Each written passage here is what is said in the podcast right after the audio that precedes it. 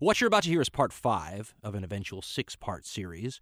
If you are historically dyslexic, please feel free to start here. For the rest of you, you might want to catch the programs in numerical order. They tend to make more sense that way, although not always.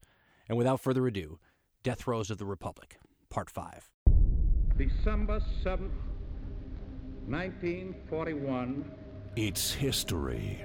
a date which will live in infamy. The events,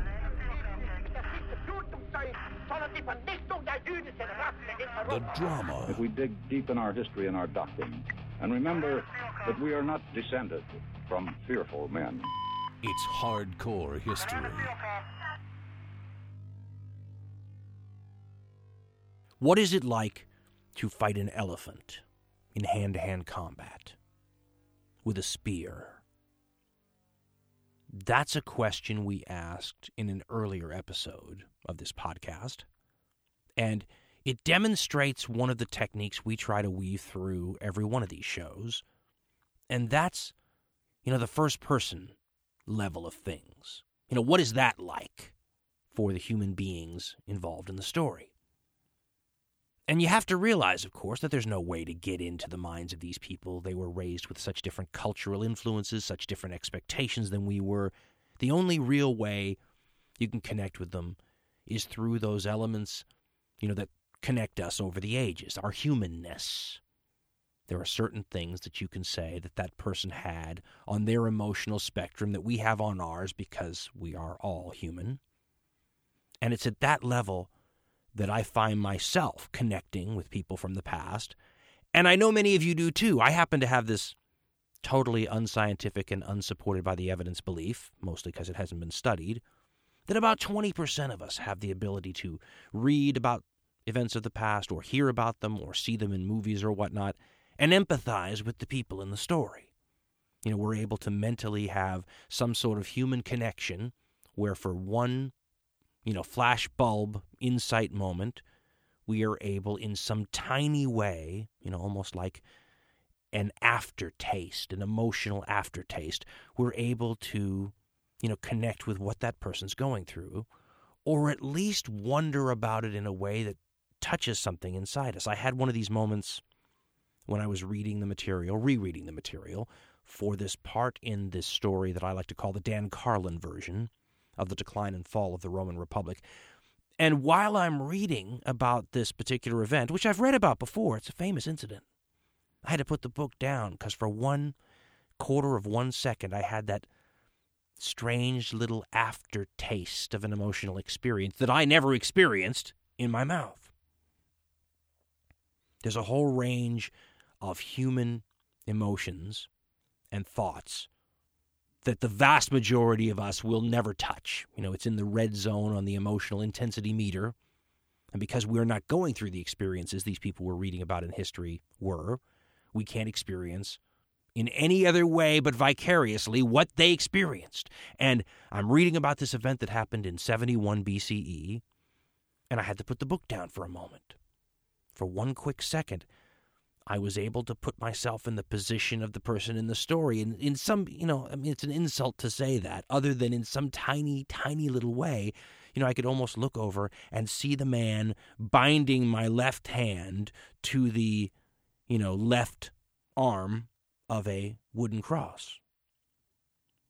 And then I could look over in the other direction and see another man doing the same thing to my right hand. And then you get raised up on this cross, so you're suspended there, you know, 8, 10, 12 feet high, and you are waiting to die. And it could be a long time before you get there, before you become delirious and, you know, out of your head with dehydration or one of the many other things that would drive you crazy at a moment like this. There's quite a bit of time to think. What's that person thinking about? What's on that person's mind? What do you think about one minute into a crucifixion? And you know, I've got the book down in my lap and I'm thinking about this, and it just reminds you what a horrible punishment crucifixion is. It was considered an extreme punishment in an era and by people who considered things we would consider to be sadistic ways to die normal. Crucifixion was such a terrible way to die that things that would normally be considered, you know, wanton, senseless cruelty were actually considered merciful if it was being done to someone who was, you know, strapped up there, not nailed. The normal procedure was to rope someone to a pole or a cross.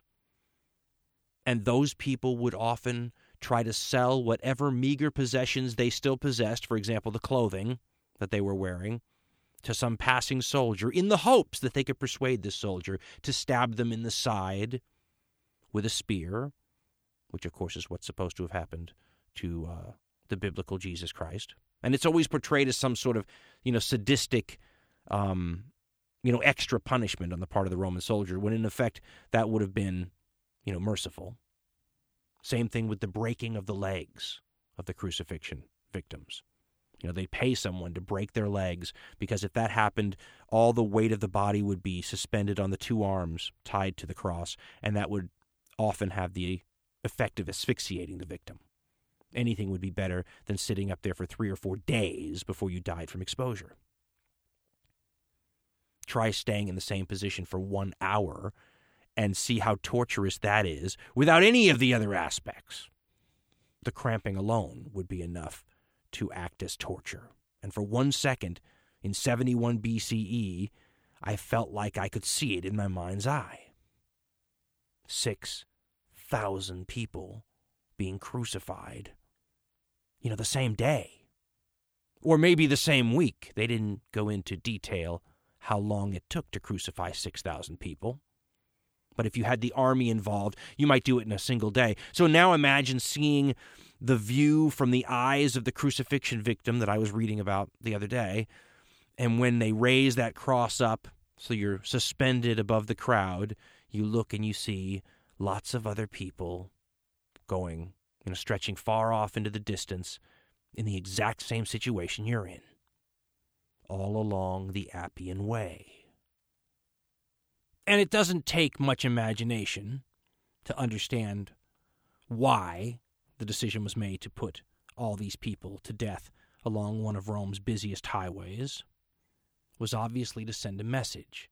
When you see a person dying on a cross every 40 or 50 or 60 yards, it gets in your head a little bit. And the reason this message was deemed important enough to be sent was because the people dying on these crosses were slaves. Part of the largest, almost certainly largest slave rebellion in all human history.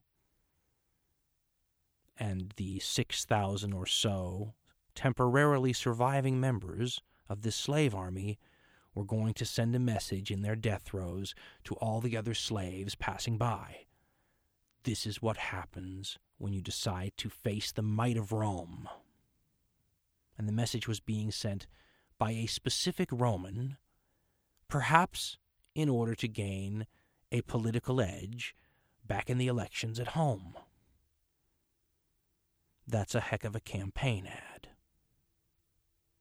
These people who were being so cruelly executed along Rome's busiest highways for more than a hundred miles, and whose bodies would stay up where they were for months as a reminder and warning. Those people were the very last remnants of what had almost certainly been the largest slave army in all human history.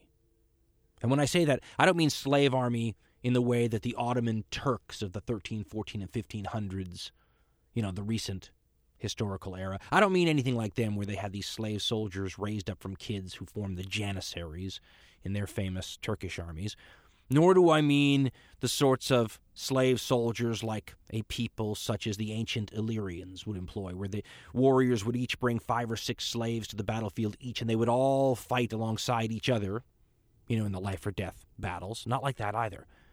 These crucifixion victims were part of a slave revolt, perhaps the most famous one ever.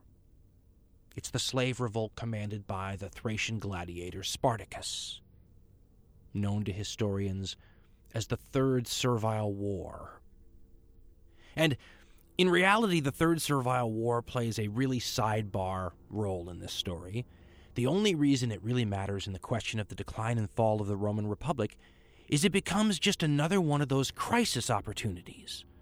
Those situations that seem out of the norm, even though they happen so often they are, in effect, part of the norm now in Roman history, that allow these hyper ambitious great figures to come forward and expand their powers in ways that we would call today extra constitutional. And it was especially bad in Rome because they had no written constitution. And if something happened often enough, it was, you know, through precedent, constitutional. So the more that, you know, these figures like Sulla arrived on the scene and used special dictatorial measures to fix things, the more that stuff becomes little by little almost constitutional itself. And when you think about this era, you know, when the slave revolt that ends up with these people on crosses, you know, when you think about this era, it had to have been an amazingly unsettling time. Everything's happening so fast, it's hard to get your mind around how quickly things were changing. Remember, in 91 BCE, which is less than two decades before this period, that's when Rome has the famous war against her own allies.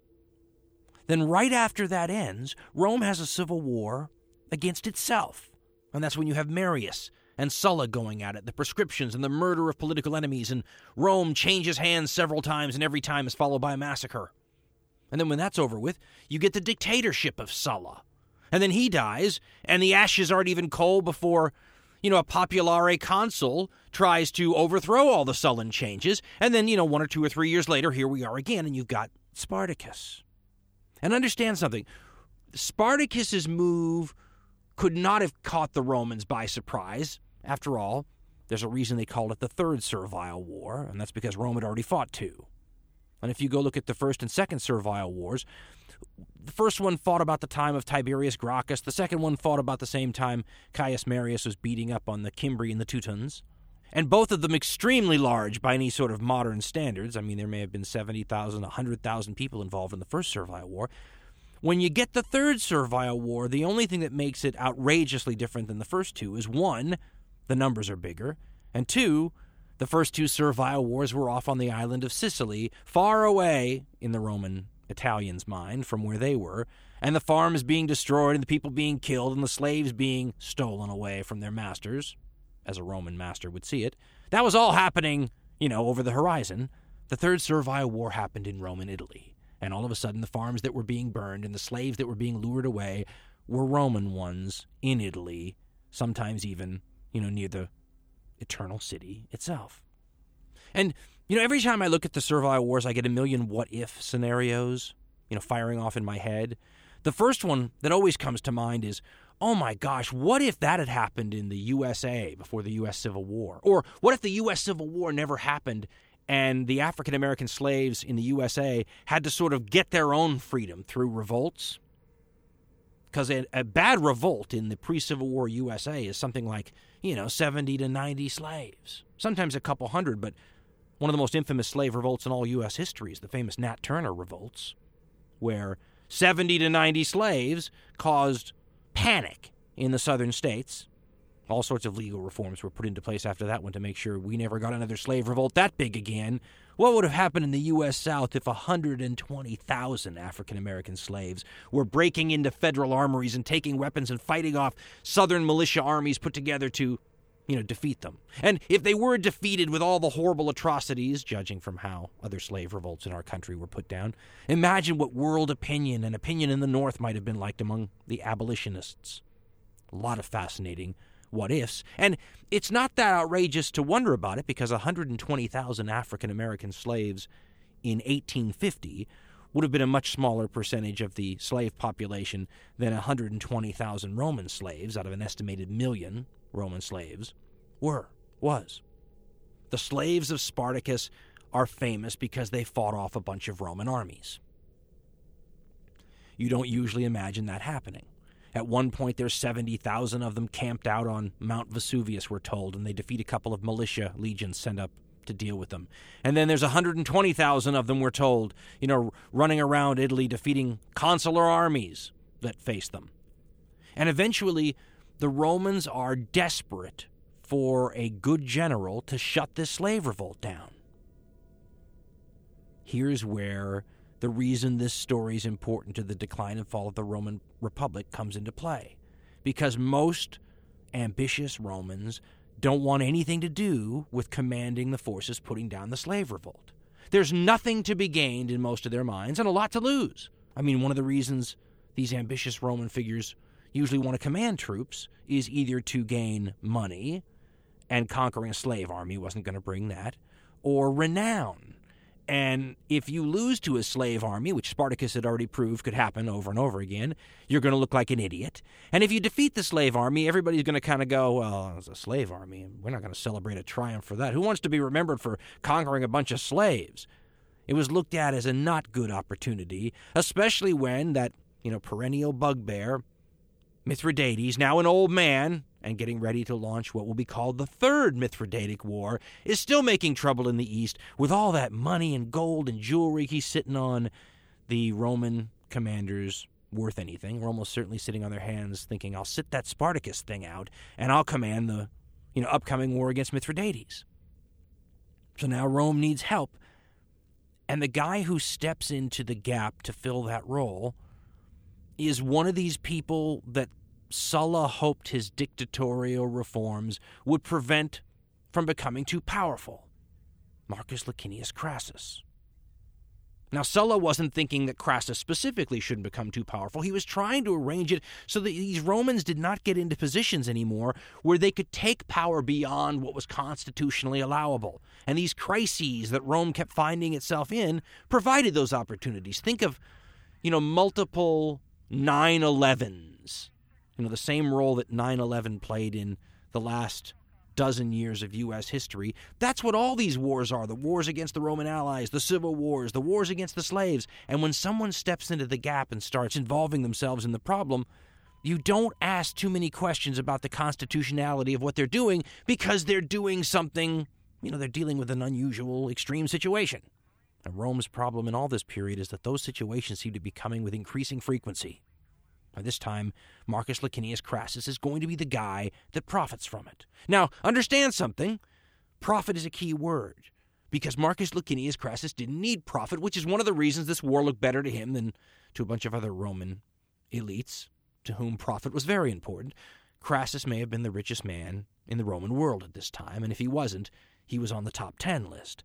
Money was only important to him at this point for what else it could do for him he wanted what every Roman elite, you know, member of the political class wanted. He wanted power. He wanted to be consul. And he had to overcome certain deficiencies. The first deficiency of note for Crassus was he didn't have a great military resume.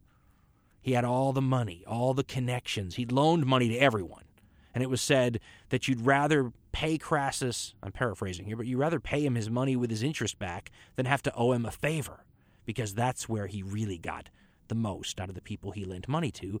Crassus was perhaps the greatest hoarder of favors I've ever run into in my life, and maybe the best at using them. Now all of Rome was going to owe Crassus for the service he was providing, putting down what looked to the law and order Romans to be a momentous uprising of criminals. And Crassus had reason to want some military achievements added to his resume because his main competitor in the minds of many Romans during this era was the rock star of military achievements during this era. He was a glorious figure, and Crassus was much more of a workmanlike figure. Hard to compete with the luminescence surrounding this person known as Pompeius Magnus, Pompey the Great, a guy who had been given a triumph before he was old enough to have one, a guy that had told the murderous great Clint Eastwood dictator Sulla, at the height of Sulla's power, that people worship the rising sun more than the setting sun. Pompeius, of course, being the rising sun, Sulla, the setting sun, and there was something about Pompeius that allowed him to get away with it. He was, as author Tom Holland says, insufferably successful. And his successes were military achievements. One of the things about Pompey that's interesting is the ancient sources comment about how much of a status he had in the minds of the Romans. You know, the people of Rome really did treat him like some sort of, you know, music celebrity or something. But he was more popular when he was gone. It was almost like there was a mystique about him, and you would get the reports of his achievements in a place like Spain or against the pirates or what have you. And then he would show up in Rome for a while, and you'd actually see him on the streets, and the reality didn't quite live up to the hype. So when Pompey was away, he was a figure that sort of haunted someone like Crassus because here's Crassus going about the dogged, determined daily business of political maneuvering, and here's Pompey who's off doing his thing, you know, hundreds and hundreds and hundreds of miles away, and his legendary Alexander the Great like status among the populares of Rome seems to be increasing, you know, all the time. He's getting more mileage way over where he is than Crassus, who's loaning money to everybody and learning the names of every lowly Roman he encounters in the forum so he could impress them by remembering their names. I mean, he even spoke better than Pompey. We're told Pompey would blush and get uncomfortable trying to speak to a crowd. He knew so little about the actual mechanics of Roman politics that he would need a cheat sheet written up for him by someone who knew better. Pompey wasn't about that stuff. That was boring, day to day, you know, political stuff. This was a romantic, glory addicted figure who liked triumphs, who liked armies, and who liked achievements because it made him popular. This was the guy Crassus had to somehow overshadow, and it was hard to do. So he brought some troops that he had procured himself. Remember, Crassus is the guy that said you can't really call yourself rich unless you can afford an army.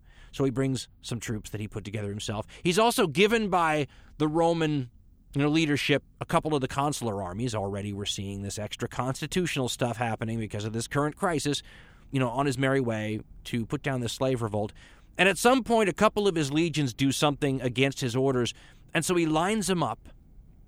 The ancient sources take good care to point this out. This is an example of the kind of character Crassus was supposedly bringing. You know, you can almost see the political machinations of his PR staff.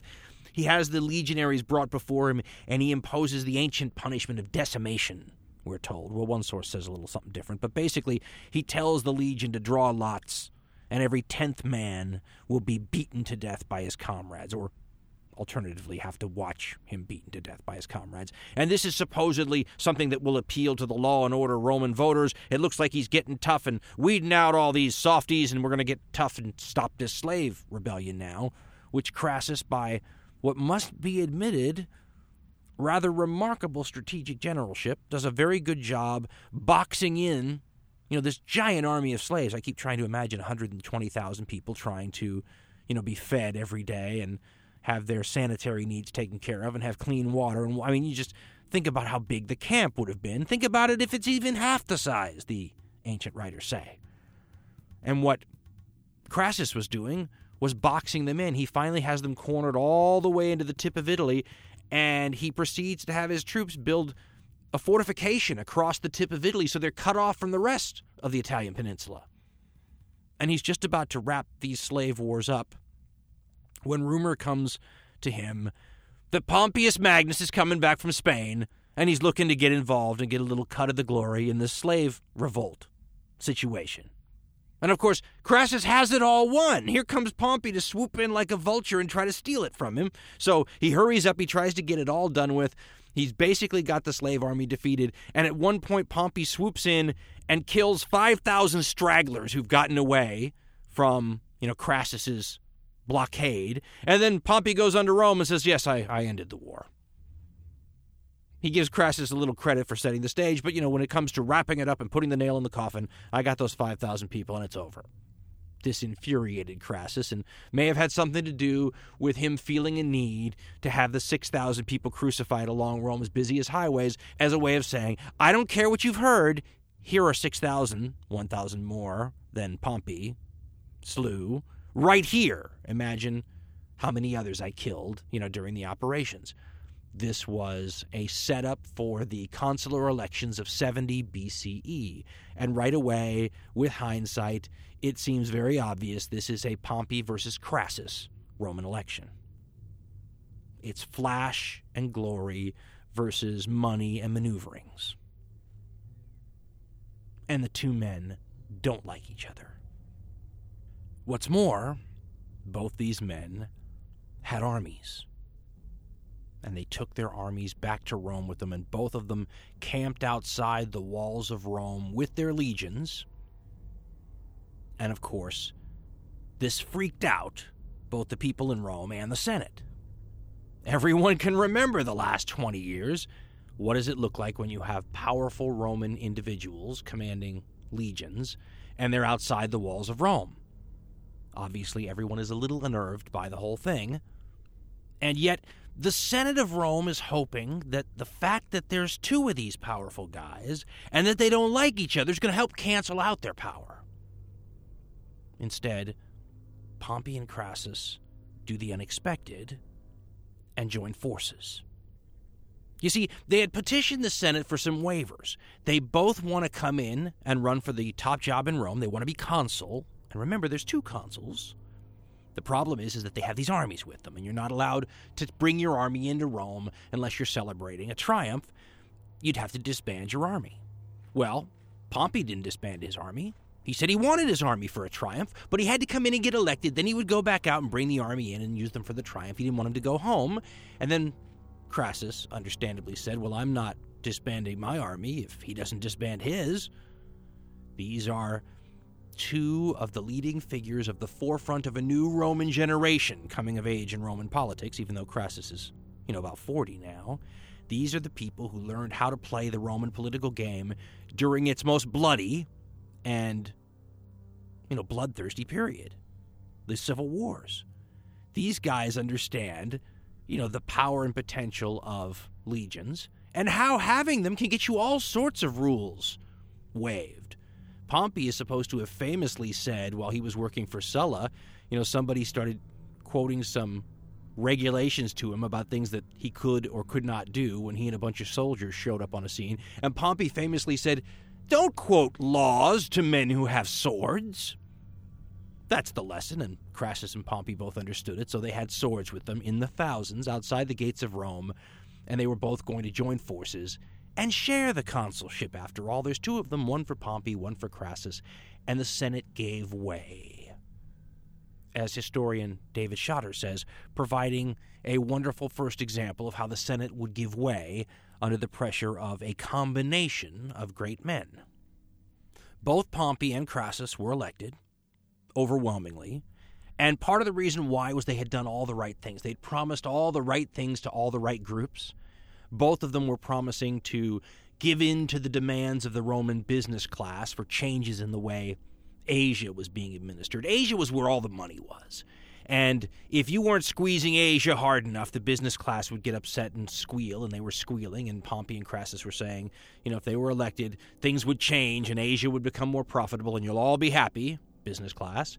And the people had been screaming ever since Sulla died about wanting to overturn all those constitutional changes he made. They want their offices back, especially the tribune of the plebs. They want it empowered again so it can really do things. And the way a Populare, like most of the Roman plebs were, um, you know, the way they thought about doing things was having a tribune who could do what Tiberius Gracchus and Caius Gracchus and all those guys did. A person who could really go in there and start chewing through the Roman system and getting them things they wanted. And remarkably, Pompey and Crassus, both proteges of the guy who, you know, made that illegal, promised to restore that too. And in 70 BCE, they did all these things. Author Anthony Everitt had a very interesting speculation where he suggested that returning the tribune of the plebs power to the people was not a completely disinterested measure. That's how he put it. Because he said that that would give generals a new tool that they could use if they couldn't get past the Senate somehow. Once again, finding a loophole in the system that could be exploited by people who were, you know, looking for loopholes. After the consulships of Crassus and Pompey expire, both men try to go about their normal business, although they're still probably the two most powerful men in Rome. Crassus goes back to money lending, and widening his ever expanding group of people who owe him favors. Pompey tries to get down to the day to day job of a Roman senator, but it all seems a little boring for him. The hearings, the glad handing, just doesn't seem to suit a guy who's used to being a flashy general, and the sources indicate that he's looking around for an opportunity to get that sort of gig again. And while all this is going on, you begin to see the emergence from the historical, you know, fog of the rest of the generation that Pompey and Crassus represent the leading edge of. The group that historian Erich Gruen calls the last generation of the Roman Republic. And a bunch of leading figures who could compete with any generation the Roman Republic or Empire ever produced for formidable human beings. One of them represents one of the few times in history you actually see a historical legend seemingly reborn. That's a um, common myth across cultures all over the world and all different eras. The best example is probably the idea of King Arthur in Great Britain, and the idea always was that King Arthur, whether or not he really existed, um, you know, will return someday when Britain is in time of need and you can go to cultures all around the world and see some heroic figure who's dead, who did great things, died, and now everyone believes will come back when the nation really needs them. There are a few times in history where you actually see something that make you scratch your head and go, "Wow, that's a pretty good example of what it might look like." And in this era, it comes in the form of a man who's named just like the historical figure he's sort of the reincarnation of. His name is Cato, and he's known as Cato the Younger in history because Cato the Elder was the person who he almost looked like a twin of, at least someone who certainly modeled himself very well after his ancestor. Cato the Elder had been the one back during the Punic Wars, the one who ended every speech by saying, Oh, and by the way, Carthage must be destroyed, a paragon of Roman virtue. That's exactly what Cato the Younger set out to be as well. He would become almost a stock character someone writing a play could make a two-dimensional, you know, figure out of this guy because he was the moralist. He was the goody two shoes who lived a life that was so clean it made everyone else look bad. He's portrayed as being devoted to the ancient Roman virtues from the get go. And he's not really a letter of the law kind of person. He's a spirit of the law kind of person, which makes him even, you know, harder for other people to swallow. They may be very lawyerish and they can find little loopholes in the law. Cato didn't go in for loopholes.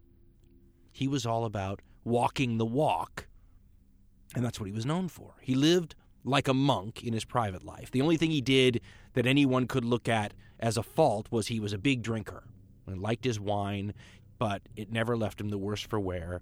He never, you know, didn't get up early. He never didn't do his job ever and he made you look bad because of how well he did it. The stories of his upbringing are extremely interesting. First of all, he was an orphan. His parents had died, so he was brought up in the house of Marcus Livius Drusus, the Roman figure who was killed, assassinated at his house in 91 BCE, touching off, you know, the war with the Allies in Rome. Then, during Sulla's dictatorship, the young 14 year old Cato, we're told, is often brought to see the dictator while he's dictator.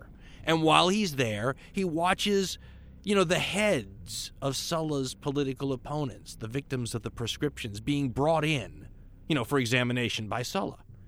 And Plutarch writes a piece where he talks about how, you know, Cato's in the room as a 14 year old, and you can just hear the sighs in the room as some famous person's head is brought in on a platter. Here's what Plutarch says about, you know, Cato visiting with the Clint Eastwood dictator figure of Sulla when he's but 14 years old. Quote, Sulla, who was a friend of their family, sent at times for Cato and his brother to see them and talk with them, a favor which he showed to very few after gaining his great power and authority.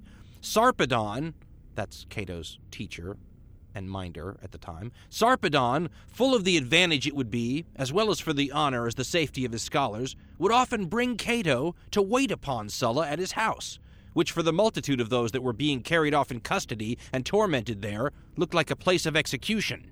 Cato was then in his fourteenth year, and seeing the heads of men said to be of great distinction brought thither, and observing the secret sighs of those who were present, he asked his preceptor, Why does nobody kill this man? Because, said he, they fear him, child, more than they hate him. Why then, replied Cato, did you not give me a sword, that I might stab him and free my country from this slavery? Sarpedon, hearing this, and at the same time seeing his countenance swelling with anger and determination, took care thenceforward to watch him strictly, lest he should hazard any desperate attempt. See, Cato would turn out to be a very conservative figure in the Roman political scene because conservative is hearkening back to the ancient virtues and laws of Rome. But Sulla, who's also considered a conservative, was breaking those ancient laws by being a dictator. And Cato at 14 said, Why doesn't anybody kill the guy? And his minder said, Because they're afraid. He said, Well, why don't you give me a sword? I'll kill him. And his minder took that seriously based on Cato's, you know, look at the time. That story exemplifies, you know, the Cato image. But the Cato image was considered to be out of touch with reality by most Romans.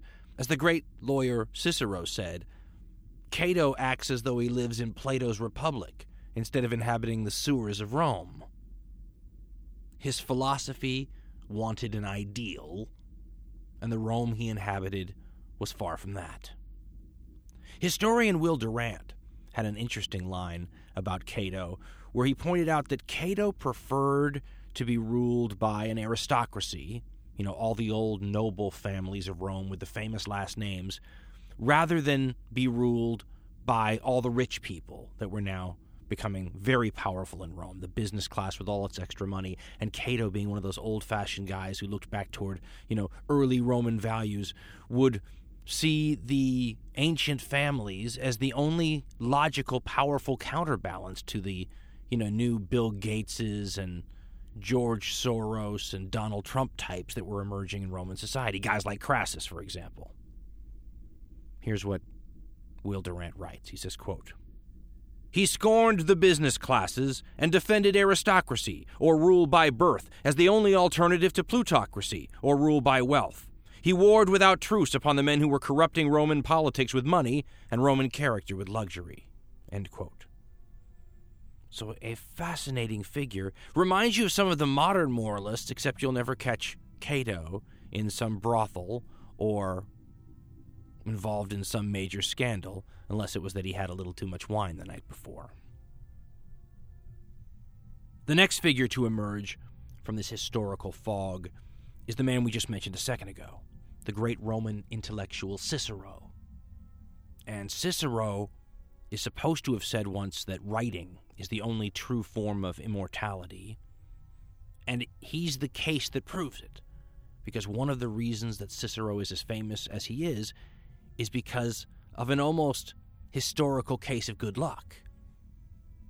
A ton of his writings have come down to us. I can think of a thousand historical figures we would be just as enamored with as Cicero if their writings had managed, you know, by hook or by crook or some form of historical good fortune come down to us. Not only we have Cicero's official stuff, we actually have his personal letters to his best friend, you know, the places where he expressed his innermost thoughts, but also, you know, he would express to his friend the tactics he was using, you know, his political tactics, whereas if you got the official stuff, all you saw were the political tactics being used. It creates a very three dimensional figure and contributes to the complexity of this era. We're starting to get a lot of writing from a lot of the principals in this you know, story. And not just that, they have a partisan agenda in their era when they write this stuff. So you get a complete three dimensional image. Sometimes you get, you know, political slander, and it's hard to know what's true and what's not. Cicero's a wonderful example. Was Cicero this high minded defender of the Roman Constitution, or was he this venal politician who, you know, saw defending the Constitution as a wonderful political position to adopt you know, to grab the widest cross section of Roman voters. There are several different traditions about this guy. He is, though, the only figure in our story that's truly an intellectual, that that's all he does. He's not known as a general, he's not known as a rich guy. He's known as someone whose oratory is devastatingly dangerous and feared. After his death, after his murder, for having a big mouth, I guess you could say, or having a silver tongue or what have you. The Roman tradition is that it will be cut out and a pin stuck through it before it's displayed on the rostrum as a way of getting back at the man's most dangerous weapon. Cicero's tongue was lethal. And it wasn't just the way that Cicero expressed his ideas, sometimes the ideas themselves were revolutionary. Historian Michael Grant was a big Cicero fan, and here's what he writes about the uh, Roman orator, statesman, lawyer. Quote Cicero, despite all his own faults and faults of his age, had accepted the Greek idea, now current among Roman jurists and other thinkers, of natural law, which was a corollary of the admission of non citizens to Rome's legal system, and which ought to be observed by all mankind. That is to say, he was convinced that right is right and wrong is wrong objectively, and that no pronouncements or laws can make them otherwise. And what was most wrong of all, he believed, was for one person to tyrannize others. Following up on the precepts of the Stoic philosophy founded two and a half centuries earlier, he accepted its injunction that men and women should treat one another generously and honestly. They must do so because all human beings have their own personal value and importance. This is because, according to the Stoic doctrine, all individuals share a spark of divinity that makes them akin to each other, irrespective of race or status or sex, in the universal brotherhood of humankind. That was one of the principal elements, Grant says, in the Humanitas, upon which Cicero insisted in a series of wonderfully well written treatises on moral themes. Shunning dogma, in accordance with the views of the contemporary Athens Academy, these essays adopted Greek philosophy to Roman life, and both exemplified and demanded an enlightenment of mind and character, a recognition not only of one's own unique personality, but also of the personality of others. This was the most civilized ideal for practical purposes of living that the world had ever seen. It has deeply influenced Western thought from his time to our own. End quote. One gets the impression that there are other sources, both from you know his lifetime and since, that could be found that would contradict such a high-minded, long-term view of Cicero. But that's just sort of the controversial figure all these people are starting to be as we get more information, you know, from this period. As history sort of opens up wider, all of a sudden our perspective gets less two-dimensional. That's especially true with the next person, to arrive, you know, past those historical mists and come to the fore. He's one of the most famous people in all human history. I'm, of course, talking about the great Julius Caesar. Caius Julius Caesar's the full name. And under the old standards of history, the so called great man version of history, as opposed to the more multidimensional type of history we have now that looks at regular folks and people from all different walks of life in the old Churchillian style of history. And by those standards, Julius Caesar very well may be the greatest figure in all history.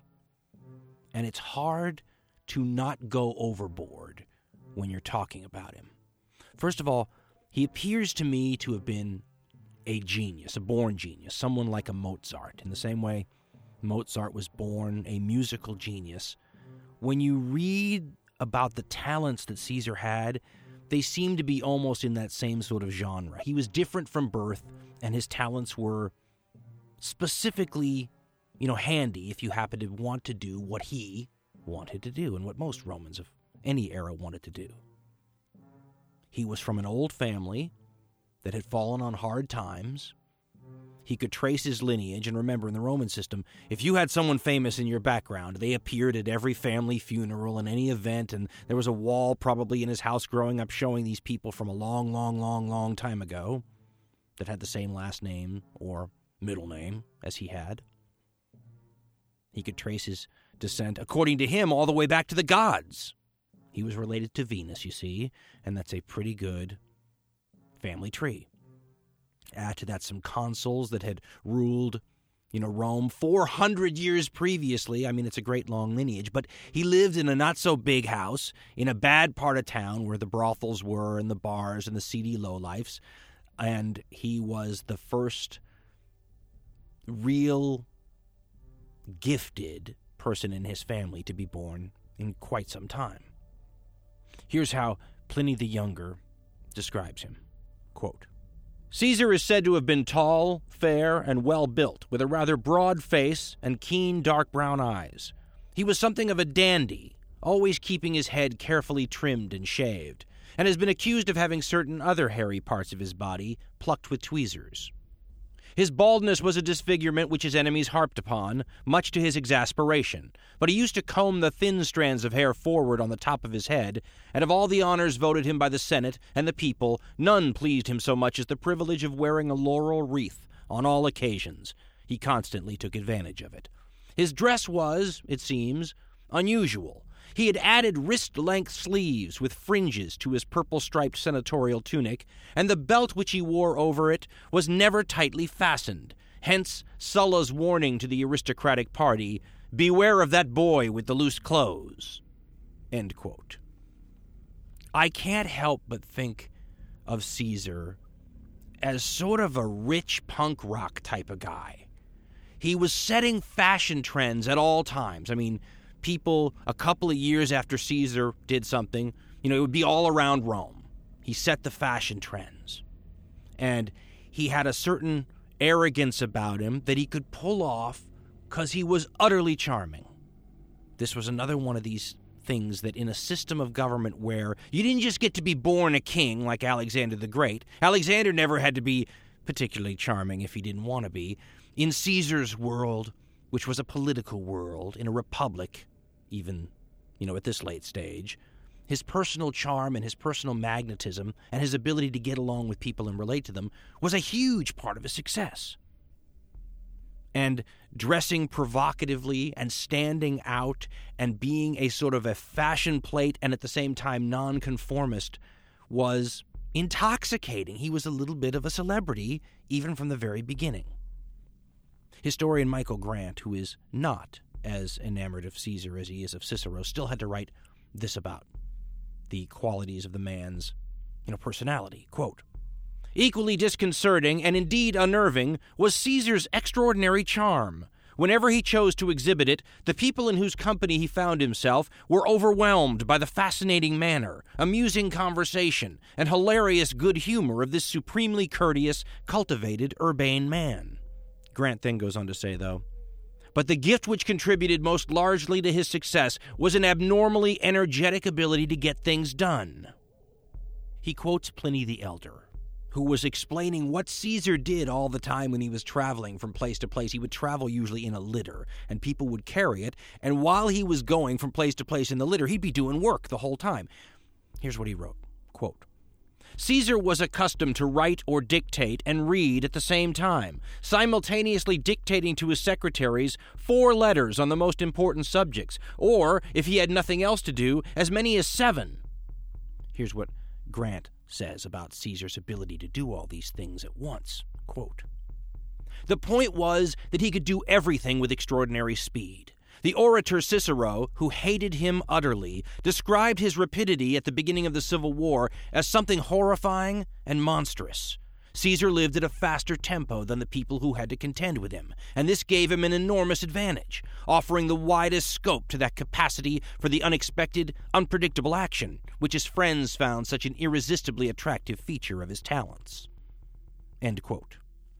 Grant then goes on to point out his belief that this is why Caesar had such an amazing ability to trust his own luck.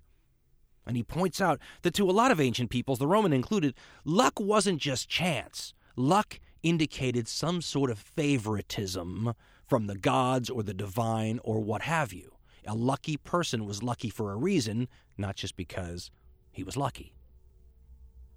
Now, another aspect of Caesar's character that makes him wonderfully suited to being a soap opera historical figure is that apparently he was sleeping with everyone. The Roman story of this period reminds me a lot of a very open version of Victorian England, where the public morals are supposed to be kind of, you know, strict, but everyone's still sleeping with everyone else behind closed doors. And Caesar will have a reputation and, and, and will really actually not just sleep with a lot of women, he will sleep with a lot of women who are married to the very people he's contending with and fighting with. He's sleeping with celebrity women, essentially, famous wives. the people who are both the friends and enemies of him personally. There's a famous story with Cato, who's issuing a harangue about a plot that was supposedly uncovered that he thought Caesar was involved in and he's yelling and screaming about this plot and someone wants to overthrow the government. And all of a sudden while all this is going on and caesar is sitting there watching cato impassively someone brings a note quietly to caesar who opens it up and reads it. Well cato sees that this is happening and he points to caesar and says see you know there's evidence. Well he's reading notes right here. That's probably you know from one of the conspirators. Hand over that note at once. So caesar hands it to cato and it's a love letter from cato's sister an explicit one that was vintage Caesar. When he was still in his teens, he was sent to Bithynia, which is over in Asia Minor, and supposedly the king of Bithynia took a fancy to him, and they had an affair, or not. But the reputation of having maybe lost his virginity to the king of Bithynia followed Caesar around for the rest of his life. Some historians suggest that he didn't care that much because at least it was getting his name out there in front of the public and everyone would know who he was. That's the same reason you walk around the forum in a toga with sleeves with fringe on it, a little like Elvis Presley, and wearing your belt really loose and your toga hanging, you know, off of you in an almost wanton fashion. Bit of a punk rock prodigy with the charm to pull it off, it seems to me. And Caesar had guts, real guts.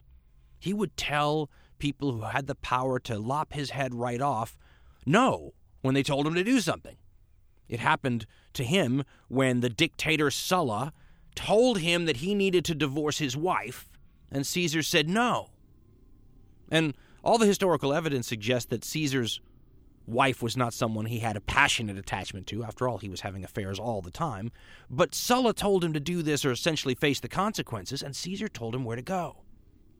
Now, the reason that Sulla told Caesar to do this is because Caesar's wife was the daughter of the revolutionary Cinna, who, with Caius Marius, came in from the Populare side and took over Rome and killed all those people. You could hardly mention their names anymore in Roman society. And not only was Caesar married to that woman, but he was a relative through marriage of Caius Marius. It's like a double negative. And still, Sulla's going to not kill him. Just all you have to do is divorce your wife. And he said, I'm not going to divorce my wife. And he's still a kid, basically. That marks him out as special right there. After getting on Sulla's bad side, but managing to avoid being killed, Caesar leaves Italy for a while, you know, let the heat die down. And then when Sulla dies, he comes back to Italy, but then quickly leaves again and has one of those experiences that could be part of the movie. You know, the life and adventures of young Julius Caesar because he's not anybody but a young up and comer now, and he gets captured by pirates. And here's how historian Will Durant relates that famous, you know, pirate story from Julius Caesar's young life. Quote, Pirates captured him on the way, took him to one of their Cilician lairs, and offered to free him for 20 talents. He reproached them for underestimating his value and volunteered to give them 50. Having sent his servants to raise the money, he amused himself by writing poems and reading them to his captors. They did not like them. He called them dull barbarians and promised to hang them at the earliest opportunity. When the ransom came, he hurried to Miletus, engaged vessels and crews, chased and caught the pirates, recovered the ransom, and crucified them. But being a man of great clemency, he had their throats cut first. Then he went to Rhodes to study rhetoric and philosophy. I think perhaps the part I like the best about that is then he went to Rhodes to study rhetoric and philosophy. Interesting people, these Romans, eh? That's a great story, though, because what it essentially tells you is that Caesar's charm was such that he was interacting in a friendly way with these pirates who captured him and jokes, you know, in a not so joking fashion that, you know, as soon as I'm out of here, I'm going to come back and kill you all. And they were kind of going, okay, you know, all right, good luck. And when they try to offer a ransom, Caesar feels insulted by how low it is and offers them almost triple what they're asking. I mean, these are the kind of things, and then to go, well, and then to go do it, then to go and raise the crews and come back and crucify all these guys who he knew by name while he was captured with them. You can see right there, you're not dealing with a normal human being. Now, even though Caesar had supporters on both sides of the major political divide in Rome. After all, if he hadn't had conservative supporters, he never would have escaped Sulla's purges when Sulla said that that guy has a bunch of Mariuses in him, and he lived anyway.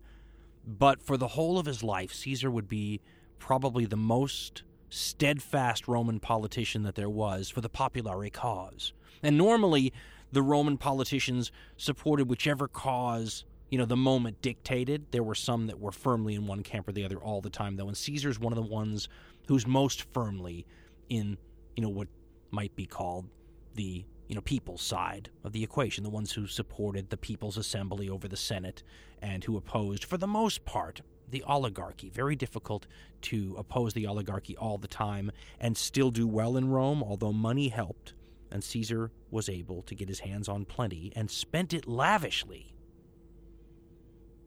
in addition, Caesar was known for his clemency. When he would get in positions of power, especially with Romans, but sometimes even with barbarians and other people, Caesar's clemency and willingness to spare people's lives was unusual. And it's very, very possible that it was more of a political tactic than anything else. In the same way that Crassus would loan you money and you would owe him a favor, Caesar would spare your life and you would owe him for that. There are people later on in this story that will kill themselves rather than owe Caesar for their continued existence.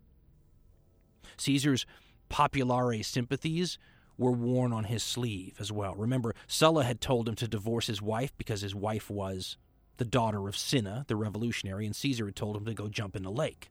Well, after Sulla is dead, in the post Sullan climate in Rome, you're not allowed to talk about people like Cinna and the great Gaius Marius. Their statues had been removed in the city, and in polite conversation, their names were never brought up. Well, Caesar has a couple of important funerals early on in his political career, and funerals were the place, remember, where the Romans would display, either with images or statues, or with wax death masks, or with actors dressed up in the parts, their famous ancestors. It was part of, you know, pumping up the family reputation. It had political ramifications. And when Caesar's aunt and his wife died, he brought out the banned images of Gaius Marius to the funeral. That's wearing your political sympathies on your sleeve. And at the same time, it was so unusual, such an outrage, that people were told stood up at the funeral and started yelling and screaming about what an outrage it was. And to show how divided and repressed a society it was, where all of the people who had supported the populare cause had to kind of bite their tongues for years. Other people at the funeral stood up and shouted down those who originally yelled about seeing the Gaius Marius funeral displays. When Caesar gets a little older and he gets one of those junior magistrate positions in Rome, you might compare it to being in charge of parks and recreation, and one of the things he takes care of is the maintenance of the city's many statues. And one morning, the people of Rome wake up and they wipe the, you know, sleep from their eyes and they get on the road to head to their place of work or wherever their day takes them, and all of a sudden, all over the city, there are statues of Caius Marius, ones that had cropped up overnight without anyone having any idea this was coming. All the old statues commemorating the great seven time consul's many victories, saving Rome from the Germans, they were all back out on the streets. Caesar had had them made again, probably. They were probably destroyed, either made again or brought out of storage, and all of them put back overnight in their original spots. That's a little like saying it's okay for all of you populare people out there to proclaim, you know, your political affiliation openly again, because I just did. In a more open way than you're ever going to do. Now, all three of these important figures I just introduced, Cato, Cicero, and Caesar, will come to the fore in a famous event in Roman history. And one of the reasons that they are likely as powerful as they are in the story is because the most powerful man in the Roman world is gone when it happens.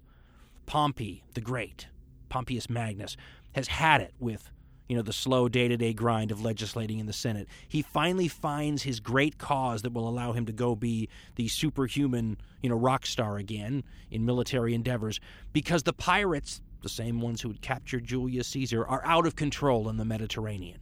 And it's gotten so bad, you know, they don't even know if they could import the grain to feed Rome's, you know, poor huddled masses. And it becomes a crisis. And Rome's Senate debates the issue and decides that it's so bad we have to give all this power to one man again. And this power is going to give whomever gets a hold of it total control in the whole Mediterranean, plus 50 miles in from the coastline, everywhere around the Mediterranean. Historians have pointed out that this would give control of the vast majority of the population of the known world to whomever got this command. Guess who got it? Pompey the Great. What's more, one of the few, maybe the only one, to stand up and say, Yes, I favor giving this enormous amount of power to one man, was this young person few had even paid much attention to, except that he was obviously awesome, but at the same time, he's a young guy, and his name was Julius Caesar. He spoke out for this extraordinary amount of power to go to Pompey, whereas Cato and a bunch of the other traditionalists were absolutely you know, petrified with the idea of taking already probably the most powerful figure in Rome and giving them total power, the right to go make all this money, train this army to peak efficiency, and then come back here and celebrate the whole thing. To them, it looked like a whole Sulla redo. But Pompey got his command, and promptly in Pompeian fashion was amazing.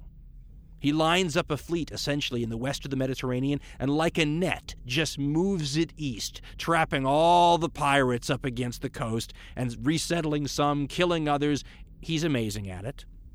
And then he goes from there and wraps up the last of the three wars against Mithridates the Great of Pontus, who now runs away and pays the most ironic price you can imagine for spending his whole lifetime building up his immunity to poisons so that family members can't poison him, you know, in his sleep or something, in his castle. Instead, now he tries to poison himself with the Romans, you know, fast on his heels, and the poison won't work. So he has to have a slave either kill him or he kills himself.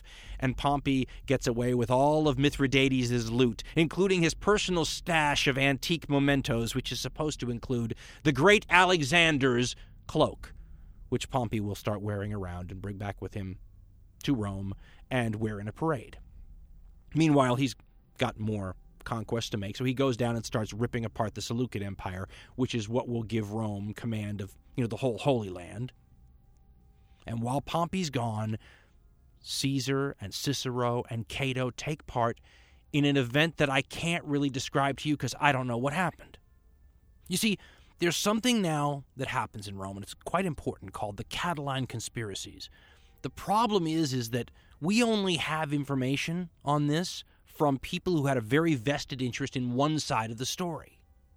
The more you study this, the more it looks like Oliver Stone's you know, JFK movie, a John F. Kennedy conspiracy. You can't, you know, in the light of day now in modern times, figure out what's happening. And, you know, really reputable, good historians differ profoundly on this point. Here's what you can tell for sure. We've been saying since the beginning of this series on Rome that Rome's going through tough economic times.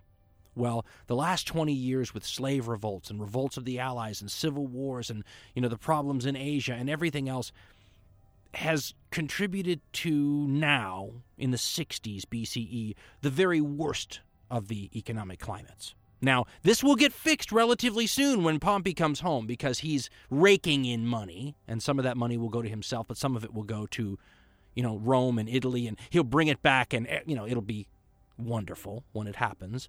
But Pompey's off just starting that whole situation. No one knows how it's going to turn out. And the situation in Rome is desperate. And it's desperate amongst a lot of different people. For example, the lower classes, it's desperate because it's been desperate for a long time.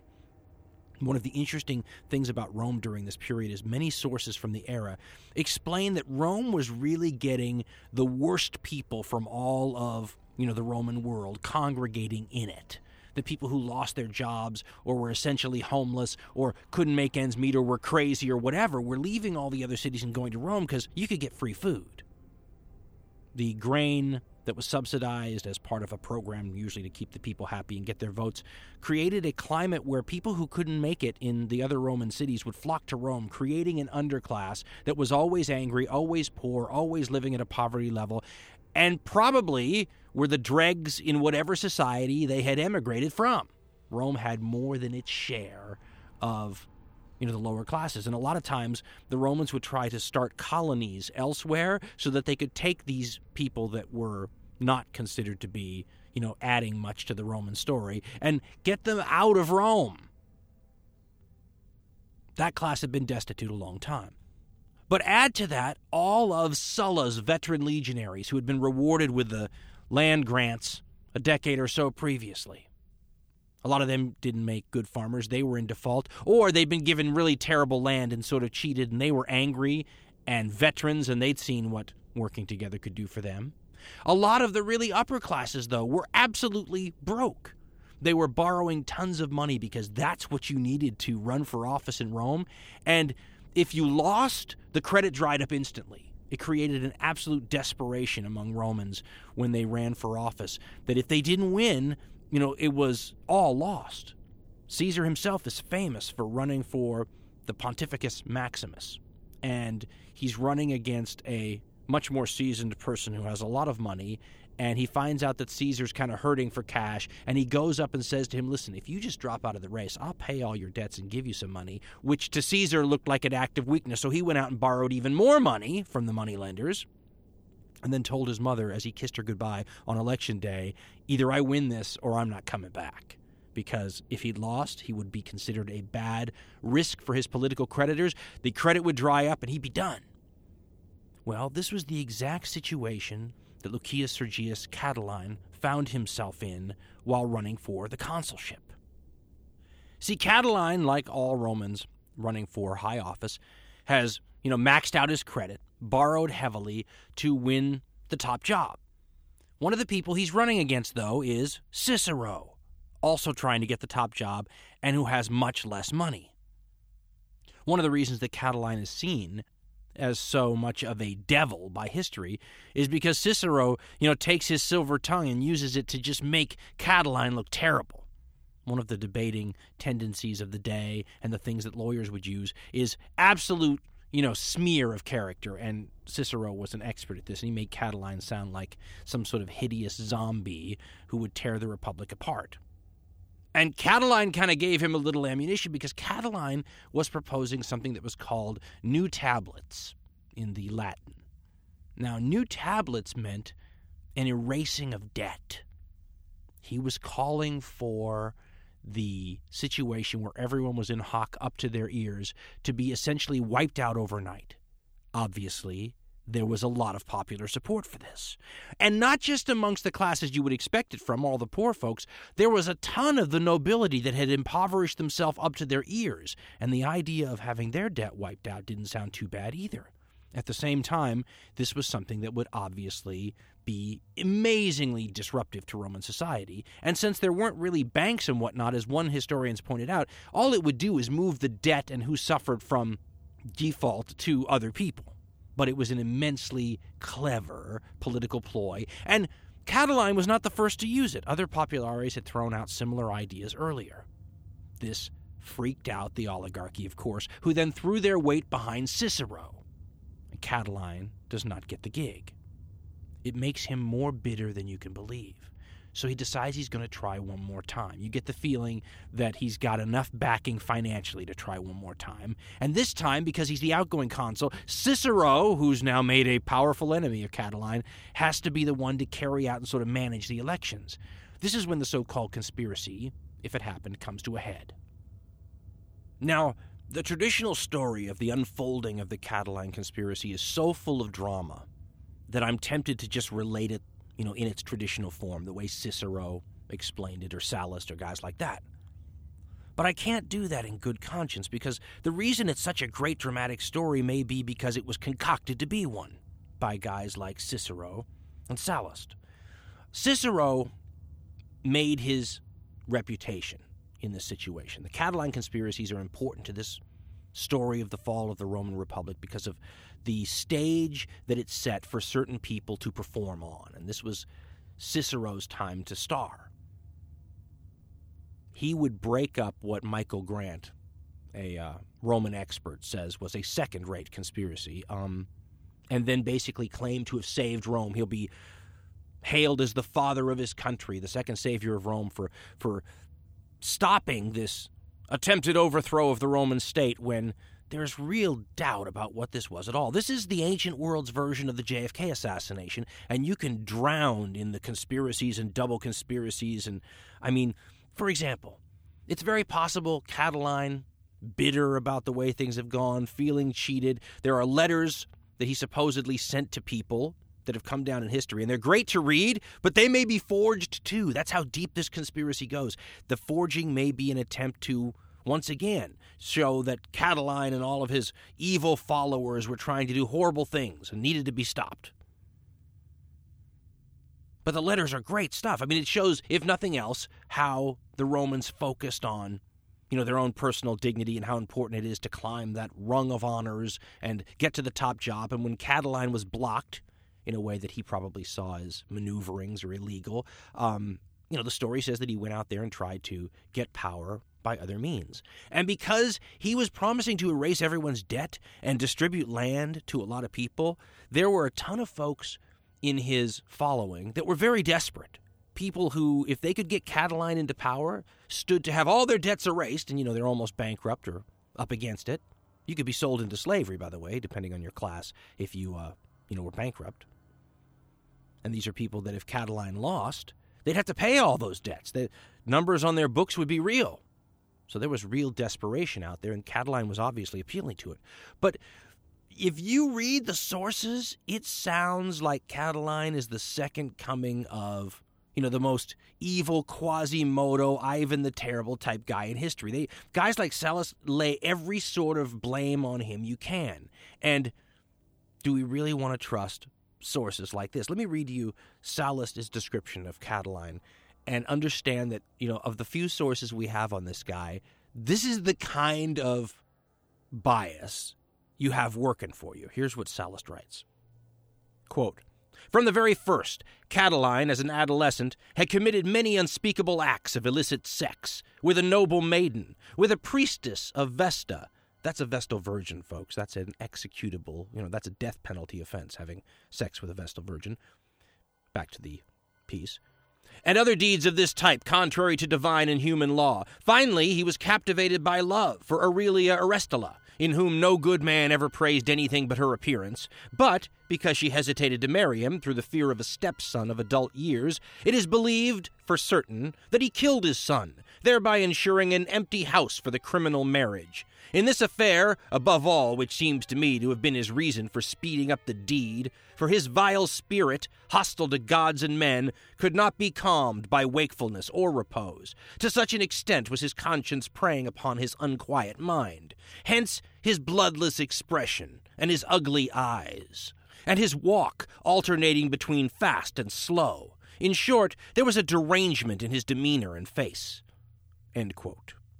So, pretty much, Sallust makes him out to be some kind of insane person who walks fast, has a weird sort of gait, who looks strange, who kills his son so he can have. I mean, this is your unbiased source. And Cicero, this is a man who will be proclaimed father of his country for saving Rome from this conspiracy that he first brought up, then provided the documentation for and made the case for, and then benefited from personally. This is the biggest political success, arguably, in Cicero's career. And to expect him to be unbiased about how large the demon was that he slayed um, is unrealistic.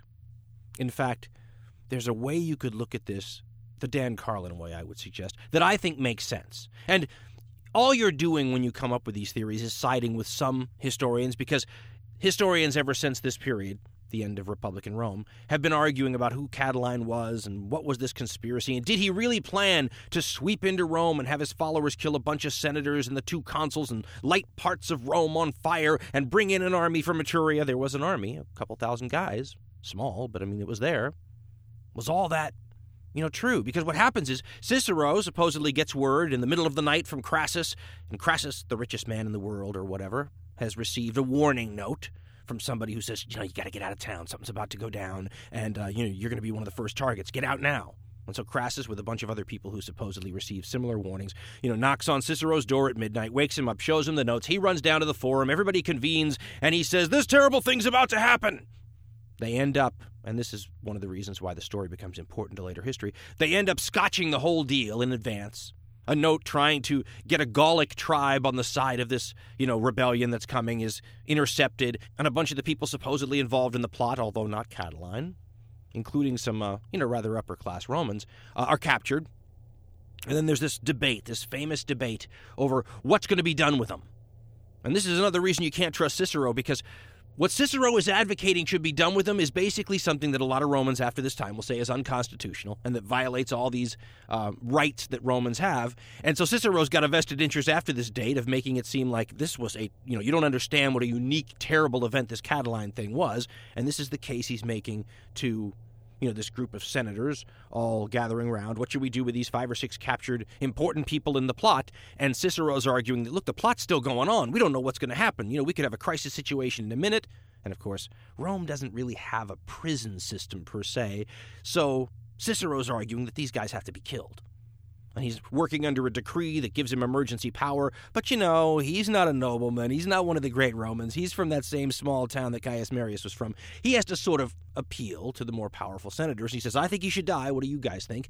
And basically, they start voting for death. And then one guy stands up, one of the young senators, and says, I don't think we should kill him says I think they need to be um, locked up or put in someone's houses under their you know honor or whatever until this whole thing can be sorted out and we can decide this when you know calmer heads prevail. After all, you know you're not allowed to go deprive a Roman of his life without you know putting it to the people. That man is Gaius Julius Caesar. And then all of a sudden, a lot of these senators that had just said yes, we have to kill these men, um, change their minds all of a sudden the whole Senate's kind of thinking, well, maybe we shouldn't do it. I don't know. That's a pretty persuasive argument. And Cicero calls on Cato. Cato, the one who always appeals to the old Roman way and the Stoic Roman values, and gets up there and shames everybody by how unflinchingly stoic and inflexible he is when it comes to the moral issues. And he gets up there and basically says, you know, two things. One, we should kill all these people. And two, he, he implies that Julius Caesar might have been in on the plot. And there's a lot of people saying Crassus might have been in on the plot. Again, once you dive into the Catiline conspiracies, you might as well be just.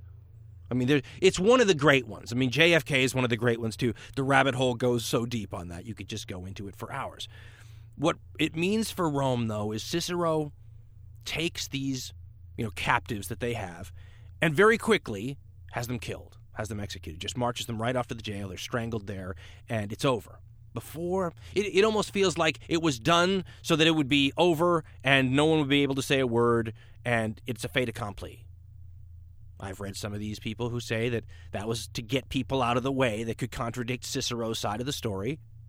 Catiline will end up fleeing. He'll put himself at the head of this small army. They'll fight a battle. He'll be killed. So will the army. And so ends the Catiline conspiracy, really. But if you ask me, if I had to choose between the various conspiracy theories here, what I think Catiline was was just another version of the same pattern we've seen in the Roman Republic going back to at least Tiberius Gracchus.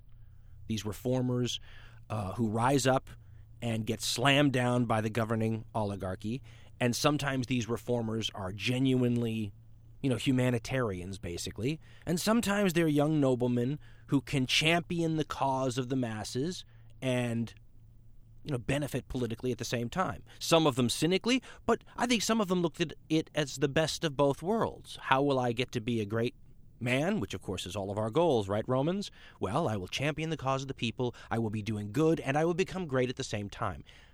Here's the letter, maybe forged, but here's the letter that comes down to us that's supposed to be an explanation by Catiline probably on his way to death, facing the might of the Roman state now that his you know, supposed plot has been exposed.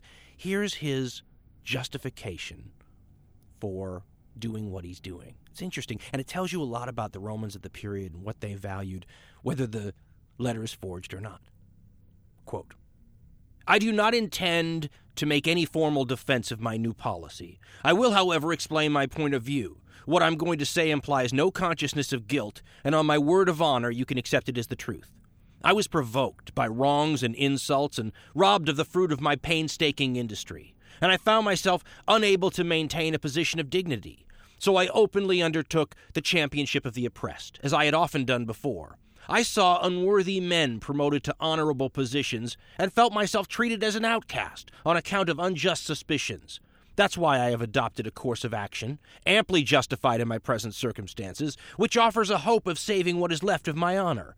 I intend to write at greater length, but news has come that they're preparing to use force against me. So for the present, I commend Orestilla, his wife, to you and entrust her to your protection. Shield her from wrong. I beg you in the name of your own children. Farewell. How wonderfully dramatic is that? Impossible to know, but the story itself is fascinating. And in my mind, the oligarchy of Rome was past the point where they could just kill these populare troublemakers like Tiberius Gracchus and Caius Gracchus. The old mob violence way in the old days wouldn't work anymore. You had to have some sort of excuse or justification to, you know, sell it to the people. Wasn't the oligarchy trying to protect our own interest? These guys were going to bring violence and death and destruction to all of Rome again. Remember Marius and those guys? That's the way they made it sound. This is how you kill a Tiberius Gracchus 60 years after Tiberius Gracchus when the old excuses don't work anymore. That's kind of how it looks to me. And there's little bits of evidence of the fact that these guys were heroes to the lower classes because for years after the death of Catiline and the crushing of the conspiracy by the now hailed as father of the nation Cicero, the poor people were still draping flowers all over the grave of Catiline. Not the kind of thing you do for a deranged sexual pervert that tried to bring death and destruction to Rome, right? No histories from that period have come down to us championing the point of view of those people putting flowers on Catiline's grave. Instead, it will be up to more modern historians to attempt to give the perspective from the side that was defeated in the Catiline affair. Modern historian Will Durant writes such an epitaph when he says, quote, being essentially a man of thought rather than of action, Cicero was surprised and impressed by the skill and courage he had shown in suppressing a dangerous revolt. The direction of so great an enterprise, he told the Senate, seems scarcely possible to merely human wisdom. He compared himself with Romulus. That's the mythical founder of Rome, folks. But considered it a greater deed to have preserved Rome than to have founded it. Senators and magnates smiled at his language, but they knew that he had saved them. Cato and Catulus hailed him as father of his country. When, at the end of 63 BC, he laid down his office, all the propertied classes in the community, he tells us, gave him thanks, named him immortal, and escorted him in honor to his home.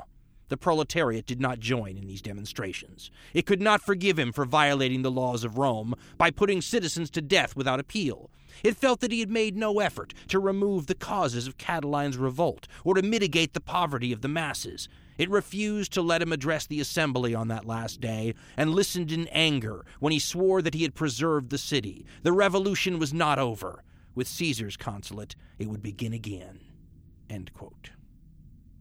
Durant comes from the historical camp that sees all of these affairs since Tiberius Gracchus in 140 as manifestations of the same revolution, a movement that in his mind ebbs and flows like a forest fire. And sometimes you'll get a great leader like a Tiberius or a Caius Gracchus, and then it flames up again. And then when it's crushed by the oligarchy, it lays low for a while, only to flame up again, you know, with the next inspirational popular leader.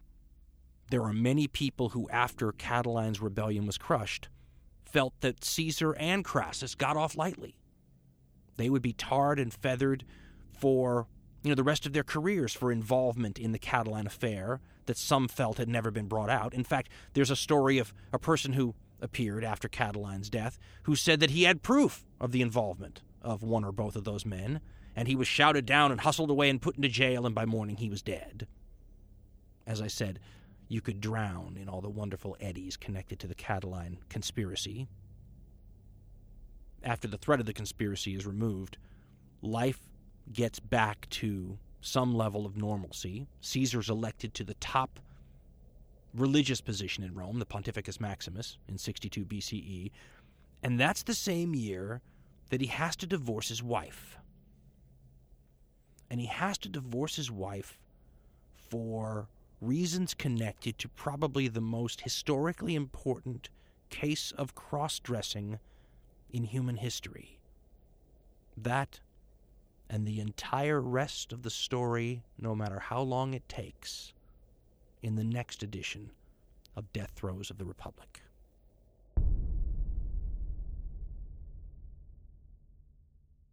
Coming up in the next episode of Death Throes of the Republic, we're going to do something we've never done before as part of this program. We're going to try to tie up a multi part series in one very long episode. We'd like to get past this to more different historical tales, and yet we don't want to cheat this story at all because we're obviously in love with it.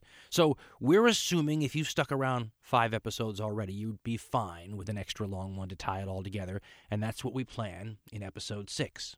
We'll take this story to the Ides of March.